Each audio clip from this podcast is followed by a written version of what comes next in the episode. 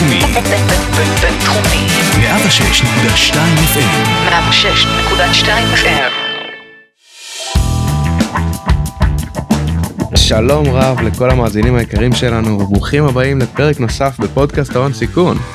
איתי נמצא אחד והיחיד רם בן ישי. מה נשמע רם? בסדר גמור נדב, מה שלומך? שלומי מצוין ומתרגש מאוד לקראת הפרק של היום. הולך להיות איתנו משקיע מרתק אה, עם סיפור רקע מרתק ועם איזושהי היכרות אישית אה, קודמת איתך. לגמרי. אז גיא הוא זה שבעצם חשף אותי לראשונה לעולם ההון סיכון, כשהתמחיתי תחתיו בקרן שבה הוא עובד, ואני גם כמוך מאוד מתרגש שהוא מגיע לכאן היום. וואו אז אה, אנחנו צריכים אה, להגיד תודה ענקית לגיא על אה, פעמיים מה שנקרא פעם אחת על הרעיון של היום ופעם אחת על זה שאנחנו בעצם יושבים פה ומנהלים את, ה, את הפודקאסט לגמרי. איזה כיף. אז נדב, מה הולך להיות לנו היום? אז היום אנחנו בעצם הולכים לדבר על מה זה קרן הון. אה, אני יודע שזה מונח שמדברים עליו הרבה בציבור אבל אה, לא כולם מבינים אותו עד הסוף אז גם נרד לבסיס של זה ונבהיר את המונח. אה, נדבר על מה צריך לעשות סטארטאפיסט איזה שיעורי בית צריך לעשות סטארטאפיסט איך הוא צריך לפגוש קרן וכמה ההבנה שלו והנחישות שלו. המחויבות שלו למיזם היא משהו שחשוב uh, לקרנות השונות. נ- נראה את כל הדיון הזה גם מזווית מבט של מישהו שהוא גם היה סטארטאפיסט וגם היום הוא משקיע בקרנות ולכן הוא יכול לשפוך אור משני הכיוונים. אז uh, ג'ינגל ונתחיל. הון סיכון. הון סיכון. מאחורי הקלעים של עולם ההשקעות בסטארט-אפים. עם נדב צור ורם בן ישי. טוב, אז אה, אנחנו כאן עם אה, גיא זברסקי, שהוא אה, המנטור שהכיר לי באופן אישי את עולם ההון סיכון. הוא כיום שותף בקרן אלתאיר האירופאית ומנהל את הפעילות שלה כאן בארץ. לפני כן יזם ומנכ"ל של שלושה סטארט-אפים, בוגר הטכניון, רב סרן במילואים וגם בעל חגורה שחורה בקראטה. אז מה נשמע גיא מה שלומך? היי נדב, היי רם, תודה על ההזמנה, הכל נפלא. מצוין אז uh, בואו נתחיל קצת מלשמוע קצת על הקרן בוא תספר לנו מה אתם בעצם עושים. קרן אלתאיר קפיטל זוהי קרן אוסטרית, שמנהלת 650 מיליון דולר, ומשקיעה בסטארט-אפים בשלבי late seed round A. Uh, בעיקר אנחנו משקיעים בסטארט-אפים מעולמות הפינטק, productivity software, insurtech, direct to consumer, online to offline, ודומיינים שהם מבוססי תוכנה, נקרא לזה כך. אוקיי אז uh, קצת uh, זרקנו פה גם הרבה מושגים אז uh, בעיקר הסטארט-אפים פה מתעסקים בכל בעיקר בעולם הפיננסים וכמו שאמרת מבוססי uh, סטארט-אפים שמבוססי uh, תוכנה כבדה והרבה הרבה ידע טכנולוגי מה שנקרא בוא נגיד ככה, סטארט-אפים שמצד אחד אה, מדובר על תוכנה, לא חומרה, לא ברזלים, מצד שני מדובר על הרבה לקוחות, אה, לרבות לקוחות B2C. אוקיי סקטור מאוד מעניין. Uh, אז uh, באמת דיברנו גם על כבר על איזה תעשיות אנחנו מתעסקים uh, אבל רק גם בוא מה הם השלבים שבהם אתם פועלים גם לא רק באיזה תעשיות.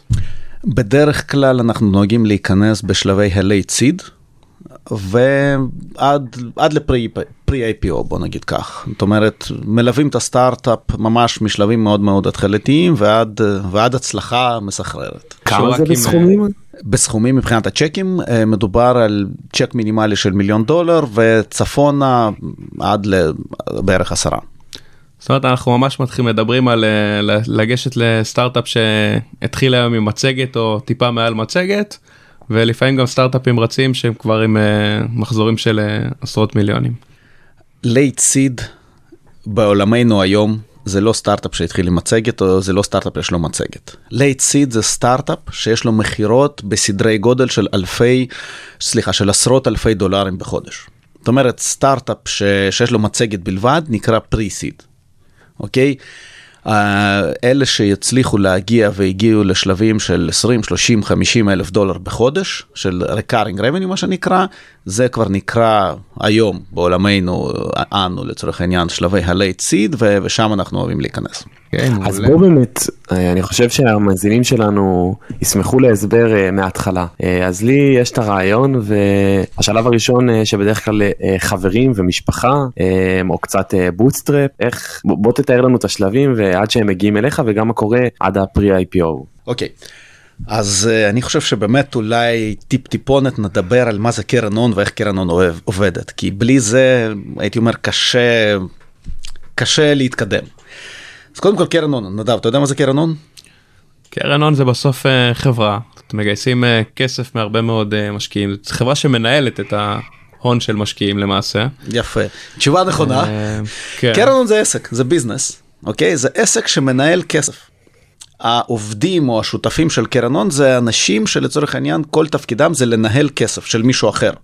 אוקיי, לפעמים יש גם קצת כסף של אותם שותפים, אבל רוב הכסף זה כסף של מישהו אחר. זה יכול להיות מישהו אחר פרטי, זה יכול להיות כמה אנשים פרטיים, זה יכול להיות לצורך העניין מישהו מוסדי, אבל מדובר על חברה שמנהלת כספים. אוקיי? עכשיו, החברה שמנהלת כספים, יש לה איזשהו הסכם מול ה... אה, מה שזה זה נקרא LPs, Limited Partners, מול אותם אנשים שנתנו את הכסף, או מול אותם המוסדות שנתנו את הכסף, אה, יש הסכם היכן אותה חברה יכולה להשקיע. אוקיי? זאת אומרת שקרן הון לא יכולה עכשיו פתאום להחליט שמחר בא לה להשקיע בנדל"ן, או בא לה להשקיע בקריפטו, אוקיי? או לא יודע מה, לפתוח אה, מסעדה. אוקיי, יש הסכם מאוד מאוד מאוד מסודר, שבו מפורט בצורה ממש ממש ככה מסודרת, היכן אותה חברה יכולה להשקיע והיכן היא לא יכולה להשקיע. אוקיי? שזה קורה, כולל בגדול באיזה סוגי סטארט-אפים, באיזה שלבים של סטארט-אפים, באיזה אה, ורטיקלים של סטארט-אפים וכולי וכולי. לכן אגב, טעות מאוד מאוד נפוצה אצל יזמים זה להגיע לקרנות שפשוט אין להם מנדט להשקיע באותו סטארט-אפ. אין מנדט כי שוב, כי, כי הם על פי המסמך התובנות שלהם עם ה-LPs, מסמך תובנות עם מי שנתן להם לנהל את הכסף, הם פשוט לא יכולים לעשות את זה. וכל קרן יש לה התמחות באיזה שלב היא משקיעה. למה בעצם גיא? למה בעצם מאוד מאוד למה פשוט. אנחנו לא הולכים על צורה אופרטוניסטית? רם, בוא נניח אה, שבעוד איקס שנים אתה תהיה מאוד עשיר, אוקיי? בוא נניח לרגע, בוא נחלום קצת. ואז אתה מאוד עשיר ויש לך הרבה כסף. ואתה, אנשים בדרך כלל שיש להם הרבה כסף, מה הם רוצים לעשות? להרוויח עוד יותר כסף. יפה מאוד, עוד תשובה נכונה. יש, קיבלת שתי נקודות היום, יפה. אנשים שיש להם הרבה כסף רוצים לעשות עוד יותר כסף מהכסף שיש להם, אוקיי? לכן מה שהם מתחילים לעשות, הם מתחילים להשקיע. חלק משקיעים בנדל"ן, חלק משקיעים בניירות ערך, מישהו משקיע בקריפטו, מישהו משקיע בעוד כל מיני דברים, אה, חלק משקיעים בקרנות הון. עכשיו, אתה בא לקרן הון, אוקיי? אתה בא אליי לצורך העניין ואומר, גיא, תשמע, יש לי פה עשרה מיליון שאני רוצה לתת לך, ואני רוצה שאתה תשקיע אותם בשבילי. שאלה מאוד מאוד פשוטה, האם תשאל אותי איפה אני הולך להשקיע, או שאתה פשוט באופן עיוור לחלוטין תן לי עשרה מיליון דולר ותגיד, לך תשקיע. בגדול היית רוצה לדעת לאן הולך הכסף שלך, מה ממש לא תעשה בגדול. איתו. מה- אה, היית כמובן, רוצה לדעת בצורה הכי מעמיקה. הכי מעמיקה והכי מפורטת שרק אפשר. אוקיי, תחשוב, זה קודם כל נותנים שוב, LPs נותנים סכומים לא קטנים, מדובר על עשרות מיליוני דולרים לפר LP, פר שותף שנותן כסף לקרן. אוקיי, אתה נותן 10, 20, 30 מיליון דולר. אתה רוצה לדעת בדיוק מה יקרה איתו, כי אם מחר אני פתאום לא יודע מה, יקפוץ לי ואני החליט להשקיע את הכל בביטקוין, אז אה, אולי אני ארוויח, אולי אני לא ארוויח, אין, אין לדעת, כן? אבל אה, אתה רוצה להיות בטוח ש, שאני עושה איזושהי עבודה מקצועית לצורך העניין, אוקיי? לכן יש את מסמך ההבנות הזה, ולכן אה, אתה פשוט לא רשאי, אין לך מנדט להשקיע במשהו אחר, אה, לצורך העניין, אה, פרט למה שהבטחת שתשקיע ל-LP שלך. אתה גם רוצה לדעתי בסוף לדעת שמי שאתה נותן לו את הכסף, גם יש לו את המומחיות למה שהוא הולך להשקיע. נכון, נכון. כי אם פתאום uh, אתה נותן לי כסף ואתה יודע שאני 30 שנה מתעסק בהשקעות בסטארט-אפים והיו לי סטארט-אפים וכולי וכולי ואני פתאום שוב הולך ומתחיל uh, להשקיע במסעדות או משהו כזה אז אתה גם תתחיל לשאול פה רגע רגע רגע מה אתה מבין במסעדות למה פתאום אתה משקיע במסעדות בכלל. אוקיי? לכן יש את המסמך הזה ולכן uh, לקרן אין מנדט להשקיע uh, במשהו שלא הובטח ל-LPs למשקיעים של הקרן עצמה. אוקיי? ולכן השלבים, אה, שוב, ולכן הסטארט-אפ צריך לפני שהוא הולך לבקש כסף לעשות קצת שיעורי בית, לעשות קצת בדק בית, ולראות שהוא באמת מגיע לקרן שיש לה את המנדט להשקיע באותו סטארט-אפ. זה יכול להיות מנדט מבחינת השלב, קרי early seed, pre-seed, late seed, round A, round B, pre-IPO וכולי וכולי, וזה יכול להיות גם בוורטיקלים. אם יש לך קרן שמשקיעה אך ורק לדוגמה בעולמות ה-health או עולמות ה-food tech, היא לעולם, הקרן הזאת לעולם לא, לא, לא תשקיע בפייננס לצורך העניין, אוקיי? או באינשורטק. כי יש לה מנדט להשקיע בפודטק בלבד, נקודה, נגמר הסיפור, אוקיי? Um, עכשיו השלבים, uh, לצורך העניין, איך אתה מחפש כסף, הם כדלקמן. תתחיל מעצמך. קודם כל, קח את הכסף שיש לך ותשקיע אתה אותו בעצמך ב... אה, בסטארט-אפ העתידי שלך, אוקיי? זה מבחינתנו ומבחינת המשקיעים זה דמי רצינות. כשאנחנו פוגשים יזם, אנחנו רוצים לראות בראש ובראשונה שהיזם הזה מה שנקרא dedicated, אוקיי? שהוא לצורך העניין מוכן מחר למכור את הכליות שלו לטובת הצלחת העסק. אנחנו רוצים לראות שהיזם מאמין באמת באמונה שלמה ומוחלטת שהולך לבנות את היוניקורן הבא ואין לו ספק בכך. אם אנחנו רואים שהיזם מטיל ספק, אז בוודאי בוודאי שהוא לא ישכנע אותנו, אוקיי? אדרבה, אנחנו נטיל ספק. אנחנו באמת רוצים לראות שאתה מוכן למכור את הכליות שלך בשביל, ה, אה, בשביל הסטארט-אפ, ולכן, אם מגיע אלינו יזם, אוקיי? ואני שואל את היזם, אוקיי, בוא ספר לי בבקשה, אתה עכשיו בא מבקש מיליון דולר. בוא ספר לי בבקשה מה, מה אתה בעצמך עשית עד כה בשביל uh, להקים את הסטארט-אפ. האם השקעת כסף משלך? האם עבדת שנה שלמה בלי משכורת לצורך העניין בשביל להקים אותו? האם עברת בין החברים שלך, מה שנקרא FFF, Friends Fools Family, בין קרובי משפחה שלך וגייסת מהם? אוקיי? ואם היזם מתחיל פתאום להתפתל והוא כזה, תשמע, לא היה לי זמן, לא היה לי כסף, לא נעים לי לבקש מהמשפחה, לא הצלחתי, לא יודע מה, לגייס סכומים אפילו בסיסיים, אז אתה יודע, זה מיד מעורר סימני שאלה. בגלל זה מעורר שתי סימני שאלה. סימן שאלה ראשון הוא מאוד פשוט. אם אתה לא הצלחת עד כה לגייס 20-30 אלף דולר מהמשפחה שלך, כנראה אתה לא תצליח לגייס גם אחר כך 30 או 20 מיליון דולר. כי בגיוסים זה די עובד אה, זהה, אוקיי? ו- ואתה צריך להראות שאתה יודע לעשות את זה. זה א', וב', אם לא הצלחת לגייס כסף משלך, אני לא מדבר עכשיו על סכומים אסטרונומיים, לא מדבר על מיליוני דולרים, אבל לפחות סכומים בסיסיים כמו 20-30 אלף דולר, בגדול כל יזם צריך לדעת לגייס מעצמו וממשפחתו. ואם אתה לא, לצורך העניין, לא שמת כסף אישי משלך, או לצורך העניין לא עבדת תקופה מסוימת בלי משכורת, אז כנראה אתה לא רציני. כי שוב, רם, אני אשאל אותך שאלה מאוד פשוטה. אם אני אגיד לך עכשיו, בוודאות, שאתה עולה, שאם אתה עכשיו תפתח סטארט-אפ, הסטארט-אפ הזה יהפוך ליוניקורן ויעשה אותך מיליארדר. אוקיי? אבל בשביל זה, בסבירות של 100%. אבל בשביל זה אתה תצטרך שנה לעבוד בלי כסף בכלל. אתה תסכים לעשות את זה? בוודאי, הייתי עוזב את הרעיון הזה כבר עכשיו ללכת להקים אותו. אוקיי, יפה. אני חושב שהוא אפילו לא היה ישן בלילה רם, בדיוק, אם אני אומר בסבירות 100% שתהיה ביליונ... ביליונר לצורך העניין, אם, אם עכשיו תלך ל... ל... ותפתח סטארט-אפ כזה וכזה, בוודאי שאתה תהיה מוכן ל... לעבוד שנה שלמה. אוקיי? כי אתה יודע שהשנה הזאת, לצורך העניין, שנתיים אחרי זה תשתלם לך באבו אבוה. עכשיו, מבחינתי, יזם שאני פוגש, הוא צריך להאמין ב-120 אחוז שהוא יהיה מיליארדר ושהוא מקים את היוניקורן הבא. אוקיי? Okay? ולכן בשבילו זה בכלל לא שאלה האם הוא צריך אה, לעבוד עכשיו בלי משכורת או הוא צריך לעבוד עם משכורת, האם הוא צריך למצוא את ה-20 אלף דולר שלו או לא צריך למצוא, זה לא שאלה בכלל, כי הוא מבחינתו יהיה מיליארדר אוטוטו. ואם הוא לא מאמין שהוא יהיה מיליארדר אוטוטו, אדרבה אנחנו. גם אנחנו לא נאמין, ואם אנחנו לא נאמין, אז uh, כנראה מה שנקרא אנחנו צריכים להיפרד כבר כאן. אז זה, זה השלב. חזרת בתשובה שלך אולי 20 פעמים על המילה יזם ואני שואל את עצמי כמה באמת היזם קריטי לך כמשקיע הון סיכון כמה אחוזים הוא אה, חלק מהש... מהחלטת ההשקעה. אז התשובה שלי תשתנה בהתאם לשלב של הסטארט-אפ.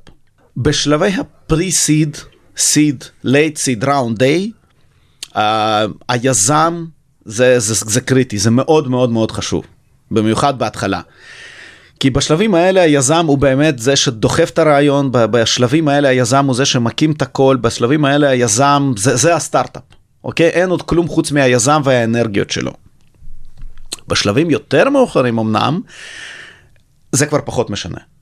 אוקיי? יתרה מכך, באיזשהו שלב אתה מגיע למצב של חברה גדולה, שלדוגמה מוכרת בארצות הברית ויש לה Fortune 500 companies בפורטפוליו. ובשלב זה יכול אפילו להיות מצב שמחליפים את היזם במנכ"ל מקומי.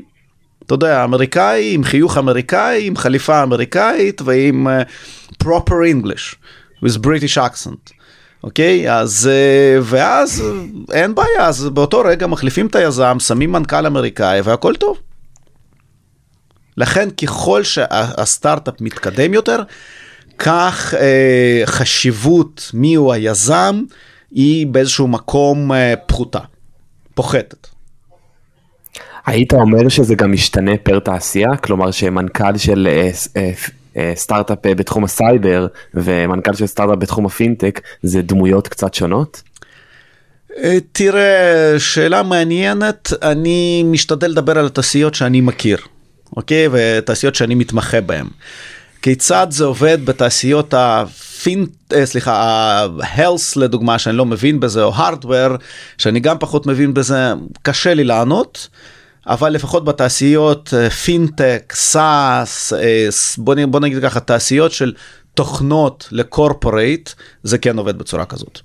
בוא נדבר קצת על הדרך האישית שלך. אז איך הגעת בכלל להיות משקיע הון סיכון? אה, קמתי יום אחד בבוקר והחלטתי שבא להגיע להיות משקיע הון סיכון. מה זה לא עובד ככה? הלוואי הלוואי מחר בבוקר אני גם אקום ככה נראה לי. רם אני חושב שזו הדרך האישית שלך עד כה לא? שיום אחד קמת והבנת שאתה רוצה להיות uh, בעולם הזה לפחות. כן לגמרי אבל זה, זה דרך קצת קצת שונה בדרך כלל אתה יודע הם מתחילים בכלל מכיוון הסטארטאפיסט ואתה גם התחלת משם. אה, ובסוף אה, אתה עובד ב... עם המשקיע שהשקיע בך אז בוא בוא תספר קצת על הדרך המעניינת הזו. תראה דרך אה, בוא נגיד קלאסית או לא קלאסית אתם תשפטו אבל בגדול אני עליתי לארץ בשנת 90 לפני 31 שנים. ואז uh, עברתי מסלול של כל חנון ממוצע ממוצא רוסי נגיד את זה ככה. אה, סיימתי את תיכון חדרה ביחידה, במגמה ריאלית פיזיקלית, לאחר מכן התקבלתי למסלול העתודה בטכניון. אה, סיימתי שלושה תארים בטכניון, משם התקדמתי לכיוון של אה, שירות צבאי לצורך העניין, בתפקידי עתודאי, בתפקידי מהנדס. כמהנדס ביחידה טכנולוגית מסוימת התקדמתי בסוף לראש מדור, רב סרן. ואחרי קרוב לשמונה שנים במסגרת צבאית יצאתי לחופשי, כמו שאומרים. ו... והבנתי שאני לא רוצה יותר מסגרת, שאני לא רוצה יותר ארגון גדול, שאני לא רוצה יותר, אתה יודע, הרבה אנשים מתחתיי או מעליי, ושאני רוצה לעשות, לעשות סטארט-אפ. הלכתי לעשות סטארט-אפ, ניסיון ראשון די כושל. אחר כך אה, ניסיון שני, בוא נגיד ככה, מוצלח, ואחרי הניסיון השני, אתה יודע, יצאתי אה, אחרי הסטארט-אפ השני, ואתה יודע, התחלתי קצת לחפש מה לעשות עם עצמי, כי זה כבר קרה בגיל 38 בערך, ו... אתה יודע, אתה כבר אה, רוצה למצוא משהו בשביל הכיף, בשביל, בשביל משהו שאתה נהנה מזה, ו... בוא נגיד ככה, גם אחרי הסטארט-אפ השני הכסף כבר פחות לחץ גם. אז uh, התחלתי כזה לחשוב מה אני אוהב, מה אני רוצה לעשות עם עצמי, מה, מה כיף לי, ובגדול, uh, שוב, הזכרת את זה בהתחלה, בהיותי סטודנט עבדתי כסלקטור במועדון לילה, באמת איזושהי עבודת אה, סטודנט שנמשכה לאורך כל לימודיי, והאמת שעד כה, לרבות היום, זו הייתה העבודה הטובה ביותר בחיי. הכי מעט כסף, הכי הרבה כיף. א', אה, רק שתדע לך שמועדונים לא עושים מעט כסף, מועדונים עושים כסף נחמד, במיוחד כשאתה סטודנט. אתה יודע, כשאתה סטודנט אתה לא צריך הרבה. לכן אה, כסף היה בסדר, אבל אה, זה לא בגלל הכסף, זה בגלל הבחורות, זה בגלל, ה, אתה יודע, ה-fun, זה בגלל הפוזה, זה בגלל להרגיש big אה, בוס כזה, אתה יודע, בסופו של דבר אתה עומד בכניסה, יש לך מאות אנשים, אתה, אתה יודע, עושה את עצמך בן אדם מאוד חשוב, אתה תכנס, אתה לא תכנס וכולי וכולי, אז זו הרגשה די כזאת, הרגשת שליטה, כיפת כזאת. גם היום world, אתה. סלקטור. משהו כזה אז אה, תאמין או לא אה, יש איזושהי הגבלה.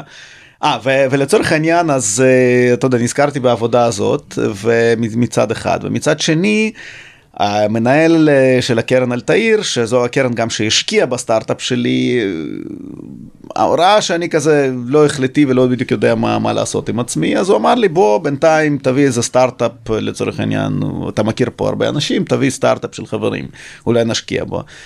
אז הבאתי לו סטארט-אפ אחד, הבאתי לו עוד סטארט-אפ, ו- וככה נשאבתי לתוך uh, תעשיית ה-VCs. ואכן כן, כמו שאמרת נדב, יש קצת הגבלה, יש קצת הגבלה, כי היום אני גם בראיונות אה, מול הסטארט-אפים מרגיש מאוד חשוב, ובאיזשהו מקום כזה face control, אתה יודע, סלקטור, זה טוב, אתה, אתה עובר הלאה, אתה לך הביתה לעשות שיעורי בית.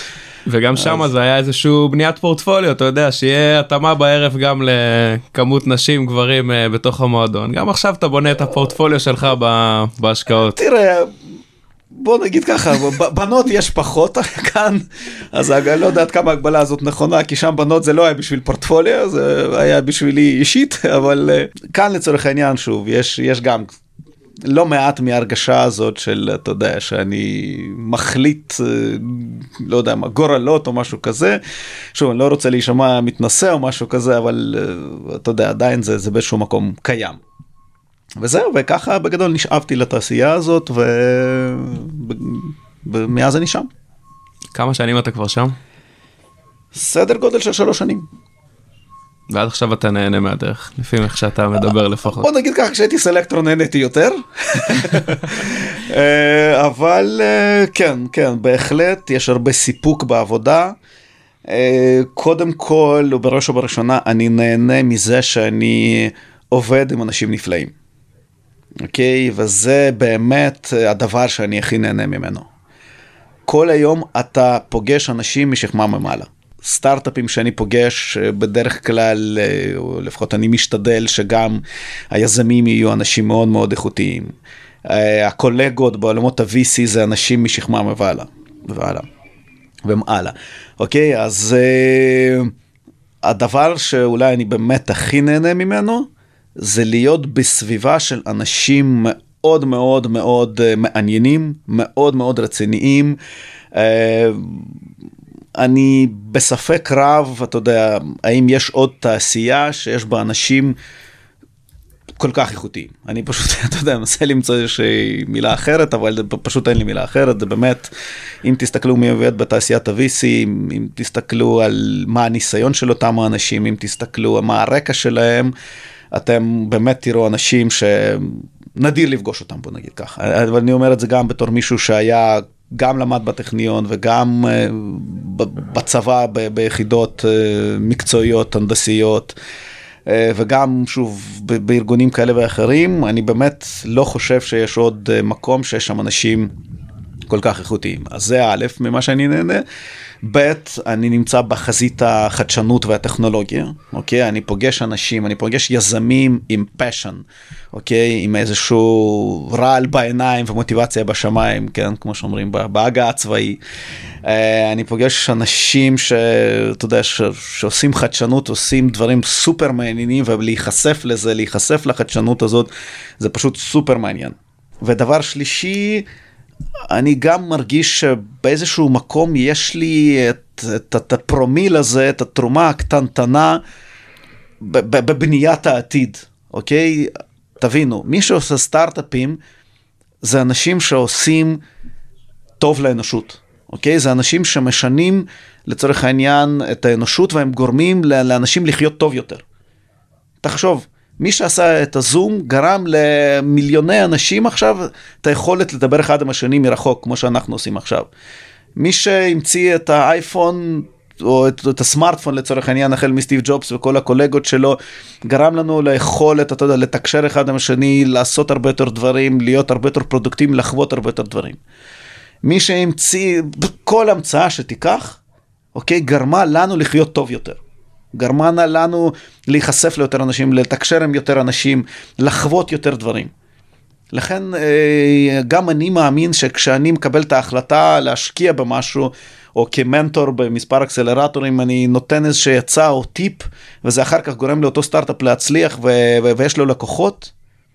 אני, אני מרגיש שבאיזושהי, שוב, באיזשהו פרומיל, באיזושהי טיפה, אני תרמתי לאנושות אולי בצורה, אתה יודע, אולי עקיפה, לא ישירה, אבל עדיין איפשהו תרמתי ואני מרגיש ש, שבאמת אה, עוד קצת עשיתי טוב לאנושות, לכן אני באמת נהנה לצורך העניין ממה שאני עושה.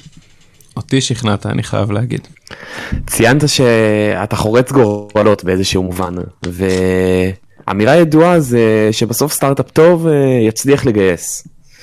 אה, אז רציתי לשאול אם אתה מסכים, עם איך שהתעשייה היום נראית ועם איך שהתעשייה היום עובדת, אתה מסכים עם האמירה הזאת, אין סטארט-אפים טובים שנופלים בין הכיסאות, האם באמת אתם חורצי גורלות או שכל סטארט-אפ טוב יצליח בסופו של דבר לגייס?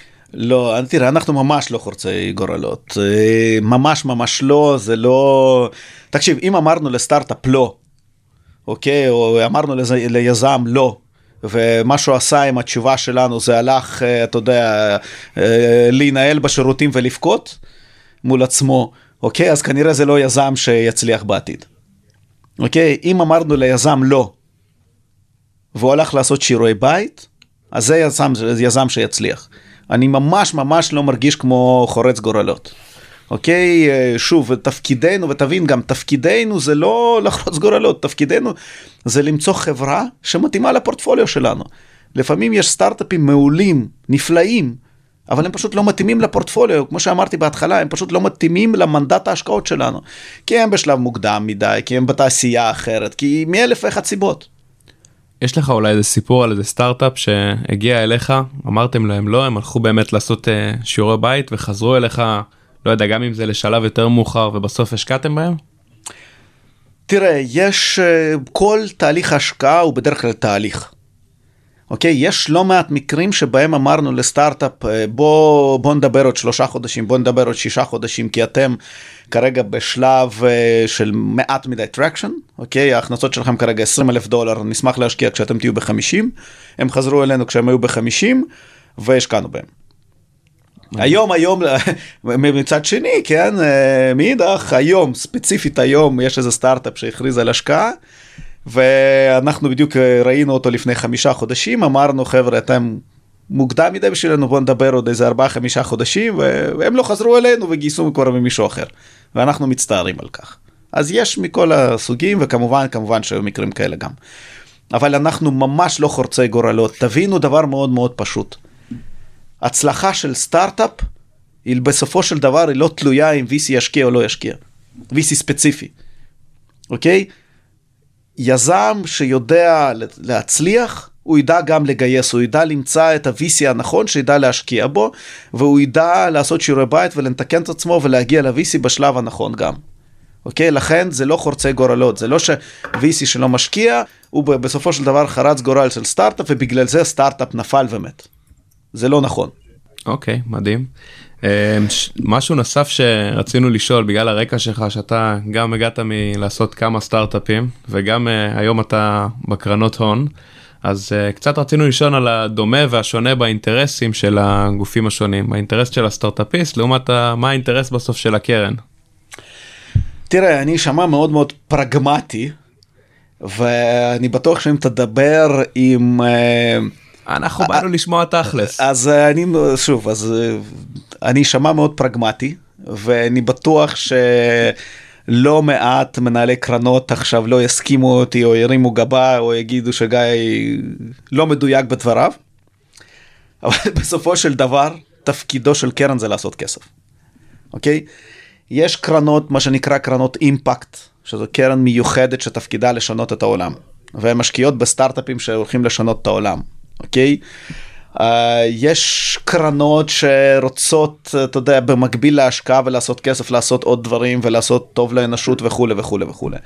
אבל בסופו של דבר, קרן זה חברה שתפקידה לעשות כסף. קרן זו חברה שנתנו לה, קרן סטנדרטית, לא אימפקט ולא משהו מיוחד.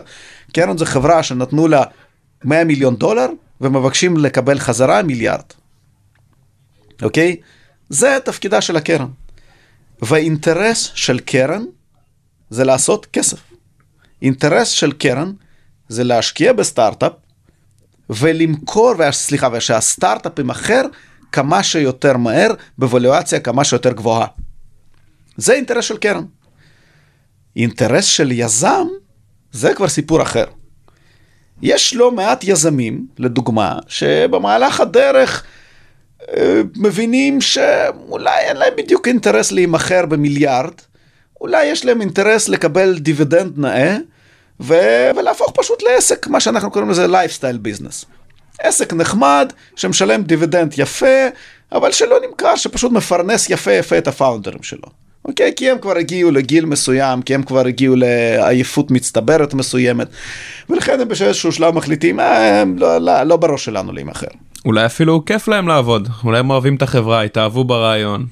זה כיף להם לעבוד, נכון, אוהבים את הרעיון, אוהבים את ה... הם הגיעו לשלב נגיד שהחברה מרוויחה טוב, שהם לא צריכים באמת כבר לקרוע, אתה יודע, ממש לקרוע את עצמם וכולי וכולי, אז הם כזה, אומרים יאללה, אנחנו נעבוד ככה ב easy ונקבל את הדיבידנד שלנו ו- ו- וכולי. ואז יש ניגוד עניינים למול הקרן, כי קרן לא רוצה דיבידנדים, אוקיי? קרן לא רוצה lifestyle businesses. קרן רוצה אקזיטים. ושם השוני. שוב, הדומה שקרן רוצה סטארט-אפ שצומח יפה ומצליח יפה והופך להיות לחברה מאוד מאוד גדולה. השונה, שבמעלה הדרך, בסיום הדרך, קרן רוצה אקזיט. סטארט-אפ לפעמים הופך לחברה וכבר לא רוצה אקזיט, זה השונה. ו- ועכשיו אה, אנחנו ממש לקראת סיום ואנחנו הולכים בכל פרק, בכל ראיון אה, לחזור על אה, שאלה שלדעתנו יכולה להיות מאוד מעניינת למאזינים אה, ויכולה לתת אינסייטים מעניינים. אה, אז השאלה הולכת ככה גיא, מה אתה יודע שהוא אמת ומעטים מסכימים איתך על כך? תראה אני כקפיטליסט מצד אחד ומאידך אה, כבן אדם שעבר מסלול של עולה חדש אוקיי שהגיע לפני 30 ומשהו שנים לארץ בלי כלום בגדול כן הוריי באו עם 600 דולר בכיס. אה, ושני ילדים.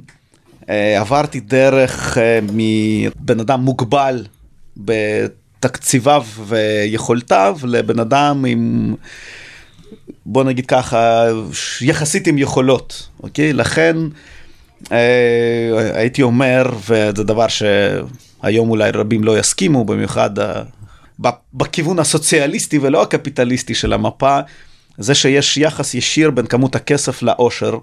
יש אה, יחס בין אושר עם עין לאושר עם א', אוקיי? והייתי אומר שככל שלבן אדם יש יותר כסף, אה, ככה באיזשהו מקום הוא יותר מאושר.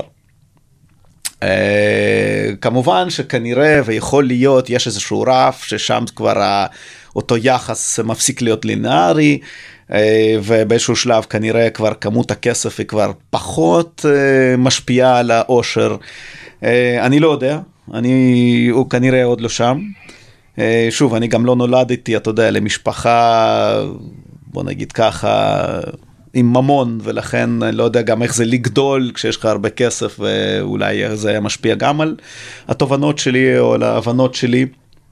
אבל אה, נכון להיום, אני כן חושב ש... שיש יחס ישיר, ו... ו...